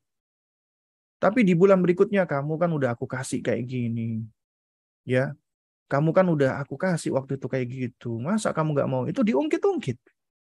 Padahal namanya hadiah itu adalah sesuatu yang diberikan tanpa pamrih, tanpa mengharap imbalan. Gak boleh mengungkit-ungkit. Itu adalah perbuatan yang dibenci. Ya. Atau juga misalnya ya apa namanya? seseorang mengucapkan perkataan itu yang menyebabkan murka Allah Subhanahu wa taala dengan perkataan-perkataan kufurnya. Ya. Ya seperti ada seorang ya yang nggak nggak perlu apa saya sebutkan namanya. Ya dan mudah-mudahan Allah menjaga kita semua dari syubhat dan fitnah. Dan ketika saya menyampaikan ini tidak dalam rangka untuk uh, menghujat ya, tapi ini dalam rangka supaya kita mengambil pelajaran, supaya kita berhati-hati. Ada seorang ustadz dai yang ma'ruf, masyhur, terkenal, yang sekarang kena masalah. Yaitu sampai kepada saya salah satu potongan dari ceramahnya itu ucapannya ucapan kufur. Yang dia mengatakan, ya, dia mengajak kepada jamaah coba ya uji Tuhan, uji Allah. Ya. Ya. Jadi ini suruh uji Allah, doa. Ya Rahman, ya Karim, ya, ya Jabar, ya Manan, disebut nama-nama Allah kemudian diajarkan untuk mengatakan, engkau tahu aku ini miskin, kenapa engkau berikan aku tujuh anak? Ya, engkau tahu aku ini miskin, kenapa engkau berikan aku tujuh anak? Kalau jadi Tuhan yang benar dong. In, in, apa intinya seperti itu ucapannya. Itu ucapan kufur itu. Gak layak diucapkan oleh seorang yang awam sekalipun, yang bodoh, itu tidak sepatutnya mengatakan seperti itu. Ini seorang ustadz atau dai. Kemudian di akhir ucapannya mengatakan, boleh nggak ucapan seperti ini? Boleh kalau apa kepada manusia apa boleh kalau kepada Tuhan. Kalau kepada manusia nggak boleh. Waliyadzubillah. Ini ucapan yang dapat mendatangkan kemurkaan Allah. Dan biasanya orang-orang yang seperti ini, ya, mungkin awal-awalnya Allah Subhanahu wa taala tidak berikan hukumannya langsung. Tapi belakangan Allah akan ungkap, Allah akan buka, Allah akan bongkar semuanya. Dan sekarang ya Allah Subhanahu wa taala menunjukkan semua aib-aibnya. Ya. Karena itu berhati-hati dengan lisan, dengan ucapan. Nah, oleh karena itu makanya di dalam Al-Qur'anul Karim kita diperintahkan untuk berkata-kata yang baik. Di antaranya kita diperintahkan untuk berkata yang karimah, qaulan karimah. Ya. Dengan apa namanya? perkataan yang mulia. Nah, ini disebutkan ketika kita berkata-kata dengan orang tua kita, ya. Uh, apa namanya? Uh, di dalam firman Allah Subhanahu wa taala ya. Uh, apa namanya? Wa qadha rabbuka alla ta'budu illa iyyahu wa bil walidaini ihsan imma yablughanna 'indakal kibara ahaduhuma aw kilahuma fala taqul lahumā uffin wa la tanharhuma wa qul lahumā qawlan karimah. Surat Al-Isra. Allah telah memerintahkan kalian untuk beribadah hanya kepadanya semata dan hendaknya berbuat baik kepada kedua orang tua. Nah, apabila ya salah satu atau keduanya itu sudah berusia senja di sisi kalian, maka janganlah sekali-kali kalian mengatakan uf atau ah. Jangan menghardik mereka, membentak mereka, dan ucapkanlah dengan perkataan yang mulia, kaulan karimah. Ya. Jadi kita diperintahkan untuk berbuat baik, kaulan karimah kepada orang tua kita. Ya. Nah, kaulan karimah ya itu diterangkan oleh para ulama adalah perkataan-perkataan yang apa namanya? yang tidak menghinakan, tidak merendahkan, tidak apa mengabaikan, tidak menyakiti. Bahkan ucapan-ucapan yang menjadikan orang itu menjadi bahagia, tenang, senang. Dia merasa dihargai dan diakui. Makanya ini diperintahkan Allah terutama kepada orang tua, apalagi di usia sudah tua. Karena mereka ketika sudah tua itu sering kali menjadi ujian bagi kita. Ya. Kadang-kadang pendengarannya udah nggak begitu kuat. Kemudian belum lagi demensia, pikun. Ya, kadang-kadang ada anak yang nggak sabar. Ngomongnya kasar kepada orang tuanya seperti ini.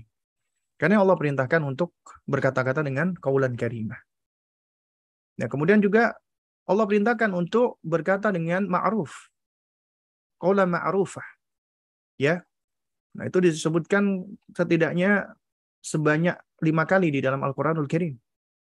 Ya, untuk berkata dengan apa perkataan yang ma'ruf. Ya.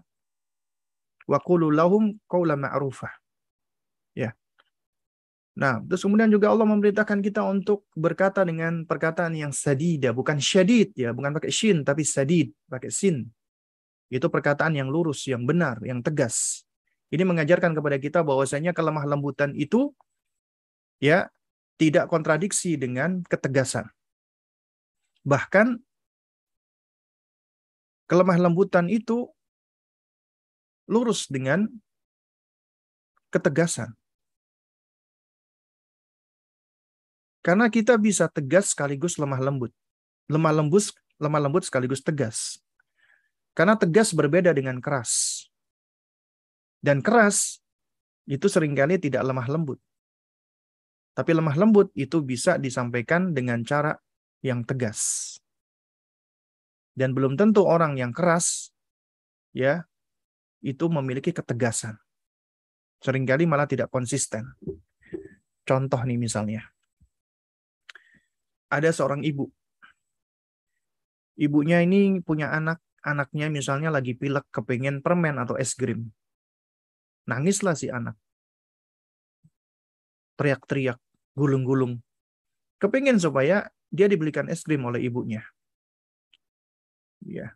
Karena keinginannya tidak diberikan, dia marah. Ya kebanyakan anak-anak seperti itu. Nah ini tugas kita sebagai orang tua, bagaimana mendidik mereka yang benar. Ada seorang ibu yang dia memang tabiatnya ya suka marah-marah. Nah itulah mungkin yang menyebabkan anaknya juga suka marah-marah juga. Ibunya temperamental, anaknya juga sama, temperamental. Ya. Betapa banyak anak-anak itu yang mengalami apa namanya? Uh, masalah emosi itu juga lantaran karena ibunya demikian. Ibunya mengatakan, enggak, Umi enggak mau belikan kamu es krim. Aku mau es krim sekarang. Enggak. Aku krim. Kamu diam kamu. Diam. Kalau enggak diam kamu Umi marahin. Pokoknya marah-marah ibunya. Teriak-teriak, bentak-bentak anaknya. Semakin dibentak, anaknya semakin nangis. Ya, Semakin nangis, ibunya semakin enggak tahan lagi, semakin marah lagi. Semakin marah lagi, anaknya semakin teriak-teriak lagi. Enggak kuat, enggak tahan dia. Akhirnya ya udah, Umi Umi belikan kamu es krim. Tapi kamu diam ya. Diam kamu. Kalau kamu nggak diam, Umi nggak kasih kamu es krim. Nah, apa yang terjadi? Yang terjadi adalah ternyata si ibu ini kehilangan konsistennya. Awalnya dia tahu ini anaknya lagi pilek nggak boleh es krim, tapi dia kalah dengan anak yang nangis-nangis dan dia ternyata contohkan dengan cara yang keliru, yang salah. Jadinya dia keras dan nggak tegas. Tapi ada seorang ibu lemah lembut anaknya menangis. Dia deketi anaknya, dia peluk. Umi tahu adik kepingin es krim ya. Umi bukannya tidak mau kasih adik es krim. Insya Allah nanti Umi kasih adik es krim. Tapi sekarang adik yang sabar ya. Adik berdoa kepada Allah agar Allah berikan kesembuhan. Nanti kalau udah sembuh, Umi belikan es krim. Gak mau Umi, aku mau sekarang. Sabar ya. Gak mau Umi, aku mau sekarang. Adik yang sabar. Pokoknya aku mau sekarang. Umi nggak akan kasih kamu es krim sekarang. Umi akan kasih kamu es krim nanti. Nangis-nangis dia. Tetap ibunya tegas. Tapi tetap lemah lembut. Biasa anak seperti ini akan belajar. Ya, apa yang dia pelajari? Dia punya keinginan, tapi keinginan dia nggak harus selalu dipenuhi. Dan orang tuanya mengajarkan kelemah lembutan, ketenangan. Tapi beda sama keluarga, keluarga kaum muslimin saat ini di dalamnya penuh dengan teriakan-teriakan. Anaknya berteriak, orang tuanya teriak. Anaknya lebih keras lagi teriaknya. Orang tuanya nggak mau kalah. Akhirnya keluarga yang penuh dengan teriakan. Hilang kelemah lembutan. Makanya kita disuruh berkata-kata dengan lemah lembut. Bahkan Allah ketika mengutus ya Nabi Musa alaihissalam untuk mendakwai siapa? Mendakwai Fir'aun alaihi la'natullah Allah Allah apa? Allah memerintahkan untuk apa? Untuk berkata-kata yang lemah lembut. Ya. Idhaba ila fir'auna innahu tagha faqula lahu qawlan layyina la'allahu yatadhakkara aw yakhsha. Ya. Pergilah kalian berdua wahai Musa dan Harun kepada Fir'aun karena dia telah berbuat melampaui batas. Togo, dia togut dia tuh melampaui batas. Tapi Setogut-togutnya Fir'aun, Allah memerintahkan kepada Musa dan Harun alaihi wassalam, faqula lahu qawlan layyina. Berkatalah kepadanya dengan perkataan yang lembut. Allah nggak memerintahkan dengan perkataan yang kasar. Ini kepada Fir'aun loh. Lantas kenapa kepada anak kita yang tentunya jauh banget nggak bisa dibandingkan Fir'aun? Kenapa kita harus berkata-kata kasar? La'allahu yatadzakkara. Yang mudah-mudahan dia mau ingat atau yaksha atau takut. Ya. Nah, karena itu makanya kelemah lembutan itu juga diwujudkan dalam ucapan, perkataan. Jadi harus belajar kita semua, belajar untuk berkata-kata yang baik, yang lemah lembut, yang tenang. Tapi perlu dibedakan ibu-ibu sekalian antara kebiasaan dalam berbicara dalam bentuk intonasi dialek yang mana ini dipengaruhi oleh kultur dan budaya dengan kelemah lembutan itu sendiri. Karena kelemah lembutan itu tidak selalu bermakna ya intonasi yang lembut. Intonasi yang pelan. Itu belum tentu lembut. Dan orang yang misalnya ngomongnya meledak-ledak juga belum tentu tidak lembut. Karena ini dikembalikan kepada urf. Contoh misalnya, orang-orang timur nih, orang Papua atau orang Maluku misalnya. Ngomongnya memang kayak gitu ngomong kepada anaknya, eh anak mama sayang eh. Tapi maksudnya baik. Dia ngomong dengan suara yang tinggi, memang gaya ngomongnya kebiasaan seperti itu. Tapi kontennya baik. Ya. Dan itu udah udah biasa anak yang mendengarkan seperti itu gitu loh. Meskipun memang dia bisa belajar untuk bicara dengan lebih lembut lagi bisa. Tapi ini memang ada faktor kebiasaan urf gitu loh. Ya. Eh anak mama sayang nih. Anak yang begitu nak. Mama sayang. Pokoknya jangan ulang-ulang lagi misalnya begitu yang ngomongnya. Ya. Jadi dia menunjukkan dia sayang sama anaknya. Tolonglah nak kamu jangan ulangi perbuatan kamu tapi ngomongnya dengan intonasi nada. Ya, orang-orang Jawa mungkin ngelihat ini ibu marah-marah, padahal bukan marah-marah. Bisa jadi mungkin ada di Jawa, entah Jawa Tengah, ibunya ngomongnya kalem. Duk, kowe iku yo koyok ngene iku mirip karo asu. Ngomongnya kasar malah. Kamu mirip seperti anjing dan lain sebagainya, berkata-kata kasar. Meskipun disampaikan dengan cara yang intonasinya lembut, tapi itu malah menyakitkan hati gitu loh. Bahkan menyebut-nyebut nama hewan misalnya. Waliyahulillah. Jadi kelemah lembutan itu gak mesti dilihat dengan intonasi yang lemah lembut. Bukan bukan dari intonasinya, bukan. Dialeknya tidak. Ya, tapi juga dilihat dari kontennya. Dan itu dipengaruhi oleh urf.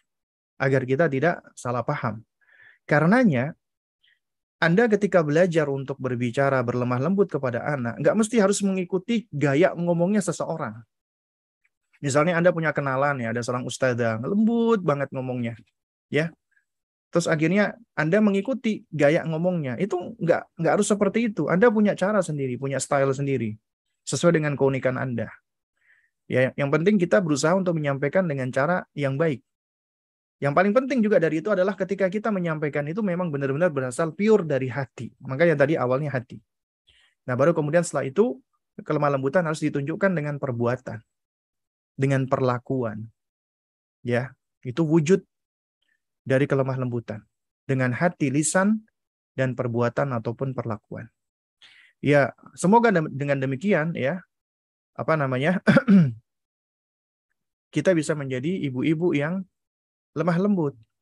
Karena apabila seseorang itu lemah lembut, ya, insya Allah dia akan lebih disayangi oleh keluarganya. Dia akan lebih disayangi oleh anaknya ya dan perkataannya akan lebih didengarkan ya akan lebih efektif ketika dia memberikan nasihat orang akan lebih mudah menerima ucapan kita ya ibaratnya kalau ilmu itu adalah paket kita ingin menghantarkan paket ini maka kurirnya itu adalah kelemah lembutan kalau kurir yang menghantarkan ini tidak lemah lembut maka paket ini akan ditolak ya Ya ibaratnya seperti misalnya nih ya, orang berdakwah di daerah pelosok misalnya di Papua. Di situ ada misionaris mengajak kepada agamanya. Tapi dengan senyuman, dengan kebaikan, membantu, ngasih uang, kemudian juga intinya ya dengan dengan kebaikan-kebaikan dengan ramah. Di sisi lain ada muslim datang ke sana membawa Al-Qur'an dan sunnah tapi dengan bahasa, dengan cara yang kasar, datang-datang sudah menghujat sana, menyerang sini, nyalahin itu. Ya, mana kira-kira yang akan di apa terima? Manusia akan condong menerima kepada sesuatu yang menurut mereka sesuai dengan dengan tabiatnya, dengan apa kelemah lembutan tadi gitu Ya. Dia akan akan cenderung untuk menerima yang lemah lembut meskipun yang dibawa itu ternyata adalah penyimpangan atau kesesatan. Karena ya Nabi udah mewanti-wanti. Nabi mengatakan kepada para sahabatnya, sebagian sahabatnya saat itu, Nabi mengatakan, Inna ya fikum minal munafirin. Sesungguhnya ada di tengah-tengah kalian munafirin. Munafirin itu artinya orang-orang yang membuat manusia lari dari kebenaran. Membuat orang itu menjauh dari dari apa namanya dari uh, apa kebenaran yang dibawa, yang disampaikan.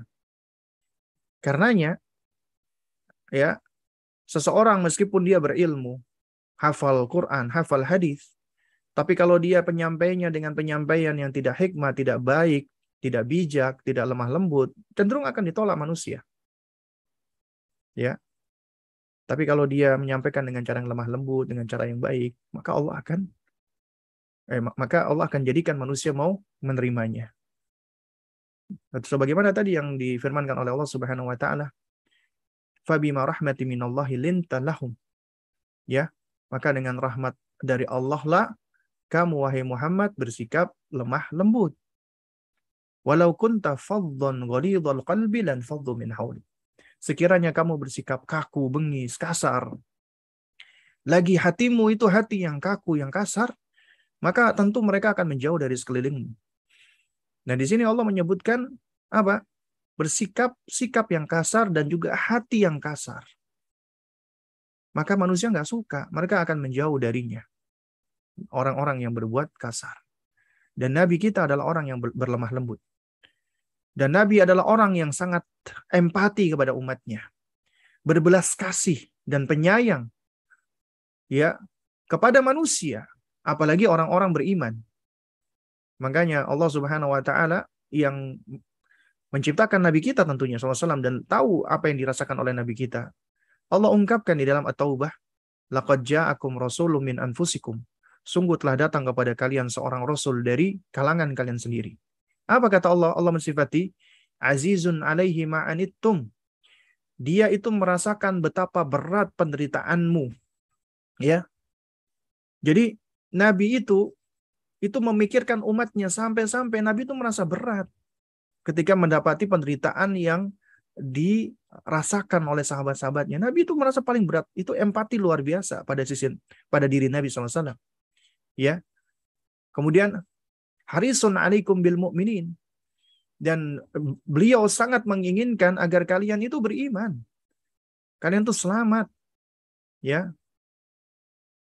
Kemudian Allah sifati dengan Ra'ufun Rahimun.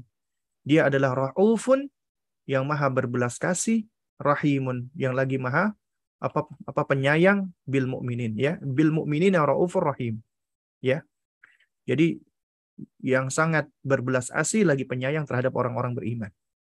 Itulah Nabi kita yang mulia alaihi wassalam.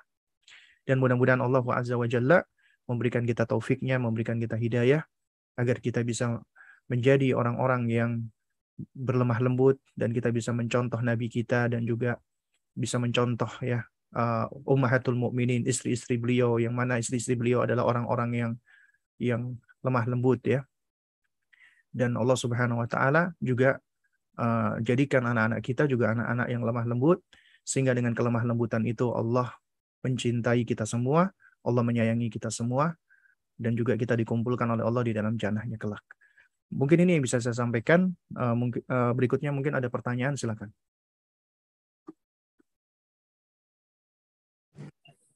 Ya, ini udah ada pertanyaan di kolom chat ya. Ya, langsung aja Ustadz. Ini ada pertanyaan dari ya ada dari seorang penanya. Ustadz Qadarullah si ibu sudah mulai hijrah dan ikut kajian. Nah, itu kalau bisa ketika sesuatu yang ini ya, ini uh, min babil adab ya.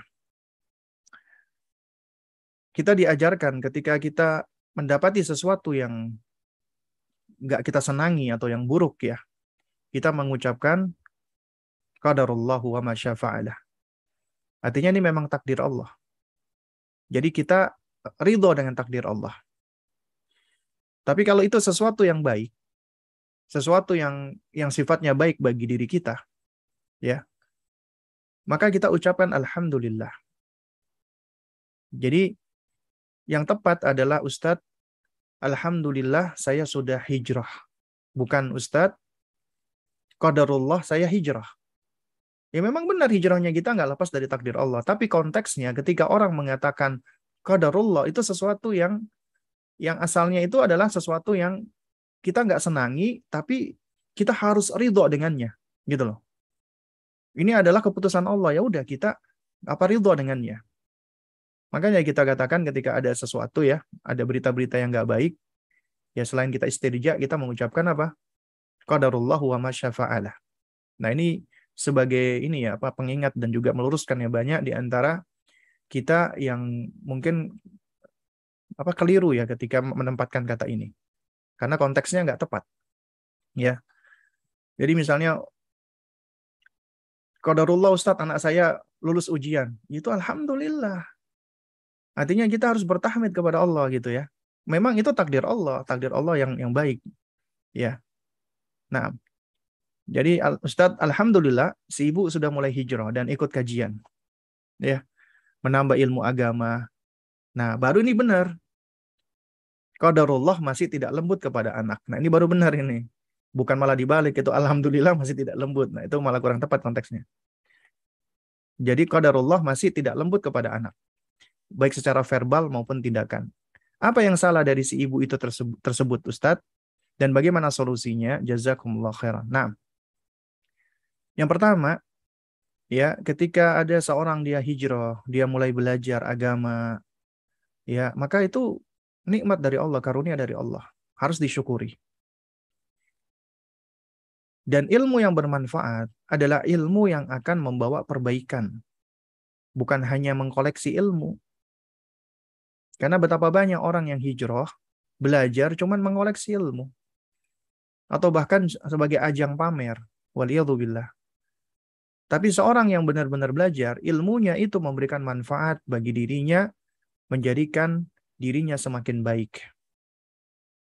Kenapa? Karena dia mempraktekkan ilmu tersebut. Kalau misalnya ada seorang ibu udah belajar tapi masih kasar kepada anaknya, kepada keluarganya, berarti ada yang keliru di situ. Dan kekeliruan ini dan dari banyak hal itu tidak lepas dari dua hal. Pertama bisa jadi belajarnya niatnya tidak karena Allah. Maka harus menelisik di dalam diri. Udah bener nggak sih niatku belajar?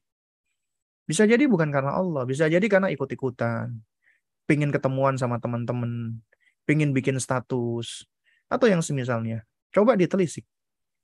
Niat-niat yang seperti itu biasanya tidak akan menjadikan ilmu itu bermanfaat.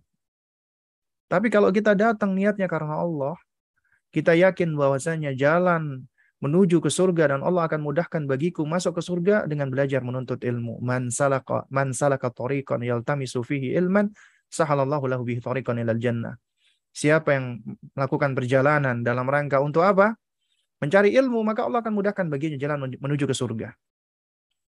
Ya. Dan aku ini asalnya bodoh, jahil. Dengan belajar, aku akan menghilangkan kejahilanku. Aku akan akan akan apa? Akan menambah ilmu. Ilmu yang bermanfaat insya Allah dari Allah.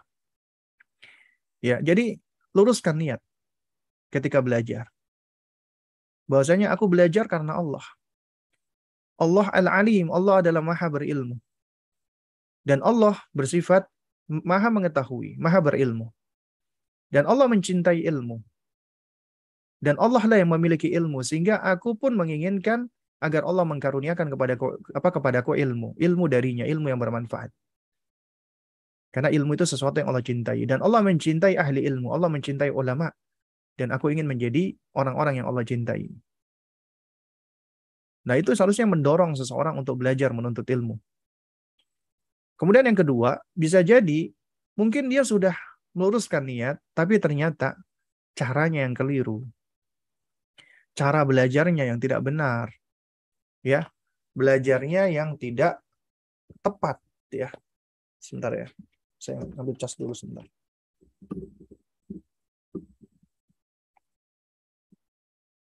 ini baterainya mau habis nih. Ya oke. Okay. Alhamdulillah. Nah, jadi bisa bisa jadi dengan cara belajar yang tidak tepat, yang tidak benar. Mungkin belajarnya loncat-loncat, belajarnya tidak sistematis, belajarnya tidak terperinci, belajarnya dari yang susah-susah dulu bukan yang mudah-mudah dulu. Belajarnya apa namanya terlalu ngoyo. Maksudnya terlalu ngoyo itu ya ingin menguasai semuanya dalam satu waktu. Makanya dikatakan oleh para ulama ya apa namanya? Uh, man romala ilma jumlatan dhahaba anhu jumlatan. Siapa yang kepengen mengambil ilmu sekaligus, maka akan hilang ilmu itu sekaligus. Jadi sering kali ilmunya jadi malah tidak bermanfaat. Kenapa? Karena metode belajarnya nggak benar. Atau juga nggak nggak selektif ketika belajar. Kemudian juga nggak bisa memperhatikan mana yang paling apa ya, yang paling penting di antara yang penting-penting lainnya. Mana yang apa lebih apa prioritas. Ya. Lalu kemudian juga mungkin belajarnya karena semangat semua grup diikuti. Ya. Akhirnya apa? Akhirnya gampang futur seperti itu. Nah, jadi perlu kita perhatikan cara belajar kita. Lebih baik ya ngikutin satu atau dua grup, tapi rutin membahas satu buku atau satu kitab secara sistematis dan terperinci, tapi sampai selesai itu jauh lebih baik daripada kita mengikuti banyak grup, banyak kajian, tematik-tematik, tapi ya istilahnya kita icip-icip aja gitu loh. Nah, itu jadi di antara dua hal ini, itu yang perlu di apa perbaiki. Kemudian juga selain itu penting untuk banyak berdoa kepada Allah. Agar Allah yang maha menggenggam hati kita, membolak-balikan hati kita agar menjadikan hati kita itu sabat di atas agama dan menjadikan kita lemah lembut. Terus kemudian yang juga nggak kalah penting lagi adalah ya itu proses ketika belajar. Ketika Anda belajar, ya itu sering kali banyak yang nggak di, yang nggak dipahami oleh para penuntut ilmu bahwasanya ketika kita belajar itu seharusnya kita akan semakin mengenal diri kita gitu loh. Dan ketika kita nggak mengenal diri kita, maka akan sulit bagi kita untuk apa? Untuk bersikap baik terhadap diri kita, apalagi terhadap orang lain. Akan sulit bagi kita untuk bisa meregulasi emosi kita, memanage ya perasaan kita, Karenanya makanya juga perlu belajar. Ya. Apa terutama ya yang berkaitan untuk semakin mengenal diri. Kenapa seseorang itu dia nggak lembut kepada anaknya? Itu biasa ada pencetusnya. Ada penyebabnya, ada pentriggernya. Bisa jadi dia memiliki uh, trauma masa kecil. Atau bisa jadi dikatakan dia punya inner child yang harus dia tuntaskan atau bisa jadi karena itu adalah hal-hal yang udah menjadi kebiasaan dia yang dia lakukan secara spontan. Ya, jadi intinya dia harus harus menyadari tentang kondisi dirinya baru kemudian dia berusaha untuk memperbaikinya. Jatuh kepada kesalahan itu manusiawi, kita udah tetap berbuat baik tapi ternyata kita tetap naik pitam misalnya, segera kita bertobat ya sebagaimana tadi udah disampaikan Kemudian segera kita minta maaf kepada anak dan kita segera memperbaiki dan memperlakukan anak dengan lebih baik lagi. Nah, ini yang harus dilakukan. Kemudian yang terakhir, bekerja sama dengan pasangan, dengan suami. Ya, agar mengingatkan. Karena kadang-kadang mungkin kalau kita nggak ada yang mengingatkan, kita sulit untuk apa namanya mengontrol diri misalnya. Ya, sehingga perlu ada pasangan suami yang bisa mengingatkan kita. Nah, Toib.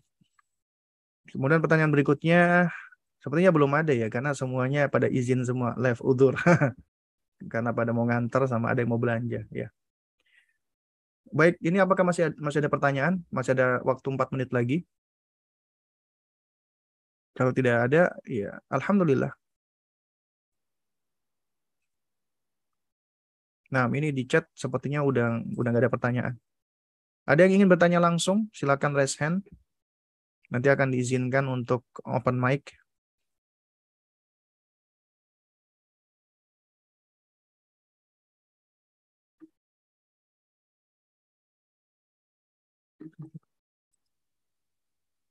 Oke. Nah, belum ada ya?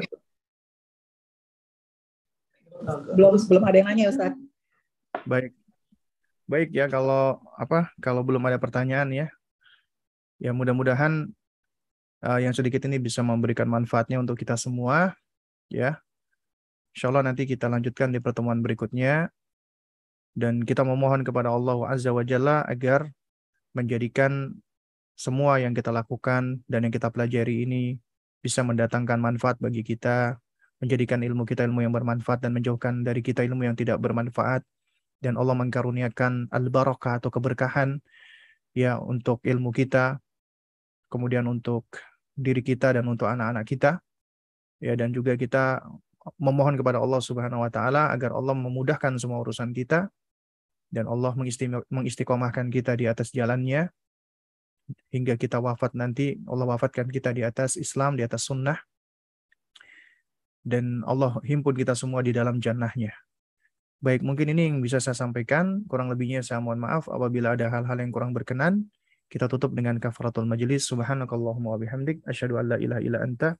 Astaghfiruka wa atubu ilaik. Wassalamualaikum warahmatullahi wabarakatuh. Waalaikumsalam warahmatullahi wabarakatuh. Terima kasih Ustadz buat penjelasannya, buat ilmu pagi ini. Semoga uh, ilmu kita berkah di pagi hari ini. Saya live ya Ibu-Ibu. Saya izin live juga. Waalaikumsalam warahmatullahi wabarakatuh. Waalaikumsalam warahmatullahi wabarakatuh. Izin live Ibu-Ibu.